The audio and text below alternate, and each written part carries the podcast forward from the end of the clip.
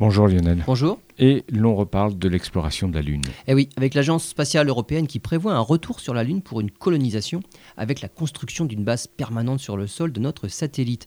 Un des points critiques quand même du projet, c'est le lieu d'implantation. La Lune est perpétuellement bombardée par des rayonnements dangereux en provenance du Soleil, le vent solaire, et le rayonnement du reste de la voûte céleste avec les rayons cosmiques. Une idée pour se protéger de tous ces rayonnements est de coloniser les tubes de lave. La Lune a connu par le passé un épisode de volcanisme très actif. Comme sur Terre, la lave qui s'écoule peut créer des tunnels et lorsque la coulée s'arrête, il reste des tubes plus ou moins larges avec un plafond qui pourrait justement servir de bouclier contre tous ces rayonnements nocifs. Beaucoup de crevasses qu'on observe à la surface de la Lune sont en fait d'anciens tubes de lave dont le plafond s'est effondré. Alors que sur Terre, la taille maximum d'un tube de lave est de l'ordre de 30 mètres de large, sur la Lune, il semblerait que certains puissent atteindre le kilomètre, avec une épaisseur de plafond de plusieurs dizaines de mètres, de quoi finalement largement servir de bouclier contre les radiations. L'autre avantage des tubes de lave, c'est l'isolation.